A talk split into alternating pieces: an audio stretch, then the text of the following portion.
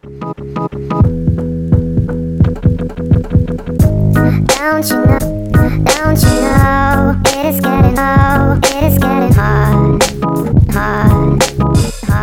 people. Welcome back to one more episode of Salesforce Cast podcast. And let us get started. In this episode, we'll be looking at what is Lightning Locker Service. There has been too much confusion about what exactly is Lightning Locker Service, and I've got good volume of emails asking me to do a podcast on this, and hence I've decided I'll make one. So before we get into the details of Lightning Locker Service, we need to understand few things about JavaScript. One of the main advantages of JavaScript, apart from all the other amazing things that JavaScript can do, is we can travel through the complete DOM structure of a web page seamlessly, meaning we can get access to any node, any div, and either change the value or add an animation. And uh, we can also add some kind of dynamism, etc., etc., just by using JavaScript. As I've mentioned earlier, out of all the other advantages and characteristics of JavaScript, this is one of the advantages. Also, when a web page loads, we might have several iframes in that particular page. Even then, it is a lot more easy to navigate to a particular iframe and a particular div tag, and we can perform some actions that we need as long as we are good with JavaScript. So, keeping in mind this information about JavaScript, let us go ahead and let us look at the basic behavior of a browser. Once a web page loads, a browser gives us access to one global object and one document object model. So using JavaScript, I can get access to this global object and document object. And once a user gets access to these things, and if this user wants to create some havoc, then there is a good potential risk that we can expect. Now that we discussed about few characteristics of JavaScript and also the basic behavior of a browser, let us go with the assumption that we have installed a third party app from the App Exchange. And once after the app gets installed, the system administrator tends to plug it into a page using the app builder. And when a component is embedded or plugged into the page, and when the page is reloaded, this component will be rendered in a iframe. And if we go with the assumption once again that locker service is not enabled, and if the code within the component which we have just embedded or installed from the app exchange has got some malicious code in it, then this code can get access to the other components which are rendered in iframe. That is because all the components, when they are embedded into a page, they'll be rendered in iframes. And once after we get access to the other iframes or the components in other iframes, we can do malicious things like stealing cookies and sensitive information related to logged in users. Or we can also load some malicious code from an external URL.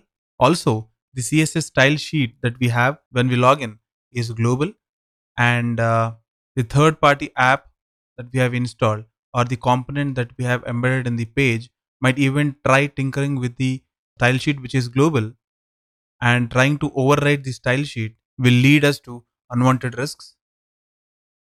If something of that sort is possible, where a component that we have embedded or installed tries to jump into the other iframe or other component and tries to steal some sensitive information, a user can also perform something called XSS attacks. And if you have never heard about these attacks, then let me give you an example and probably you might get reminded. If you remember Orkut days, back then user had the option to set a theme to his account. So each and every user will have his own theme. And here and there, few accounts used to pop up with a different theme which we didn't have access to. And in these accounts, they'll mention that we can copy the code and we have to put it in the browser address bar so that we can get this fancy theme. All we used to do is we used to copy the code and put in the browser. And the moment you hit return, what happens is the theme doesn't get changed, but also you'll be a member of say 1000 to 5000 groups or maybe 1000 to 5000 people would have been added to your friends list or something of that sort would have happened. That's exactly what XSS attack is. It is nothing but using malicious JavaScript code to get access to sensitive information and using it against us. Just imagine what happens if something like that happens within Salesforce, where a user embeds a component which is downloaded from the App Exchange and he tries to embed it using App Builder, and silently this component which is embedded starts stealing sensitive information and it passes over the network. Salesforce gives big time importance to trust, and a loophole like this might ruin everything for the company. So the solution from Salesforce is Lightning Locker Service and it brings multi-tenancy to the browser by sandboxing code and isolating DOM elements from the rest of the system. And you might be thinking, what good does it do to the system? Let us go with the assumption that Lightning Locker service is enabled and the user installed a malicious app from App Exchange. And let us also assume that the namespace of this malicious app is XYZ. So though this component which is malicious has got some malicious code in it, and though it is embedded into a page using App Builder, it will not be able to jump onto other components within the system and get access to the sensitive data whereas this component will only have access to other components within the same namespace which is xyz so say there are three components with namespace x and two components with namespace y and a couple of other components with namespace z. Then the component with x namespace cannot access the component with y namespace. Likewise same is the case with y components. Components with y namespace cannot access components with namespace z whereas all these components will have access to the out of the box native Salesforce components like Salesforce Lightning button, Salesforce Lightning accordion, and other Lightning components. So, this is how Salesforce protects the complete system, though the app is malicious and though it tries to steal data or sensitive information from other components, Lightning Locker service restricts it. And now, let us look at how to plan rolling out of Lightning Locker service. When you pop open the developer console and when you have the component open, then to the right you'll have a palette with options in it which are component, controller, helper, style, so on and so forth. Right below this palette, you'll find a button and it is called bundle version settings. When a user clicks on it, it shows another small pop-up window with few values in it. If the API version is below 40, then Lightning service is by default not enabled. So assume that you have a component which is not Lightning enabled. And once after you want to protect your application by enabling the Lightning service, then all you need to do is change the API version to anything which is more than 40. With that change in version, we are telling Salesforce to enable Lightning Locker service. And by enabling it, we are restricting the third party components by not giving the power to crawl into some other components and start scraping the information or sensitive information from there. And once after you enable this option, it means that we get the complete list of security features which are involved in uh, Lightning Locker service.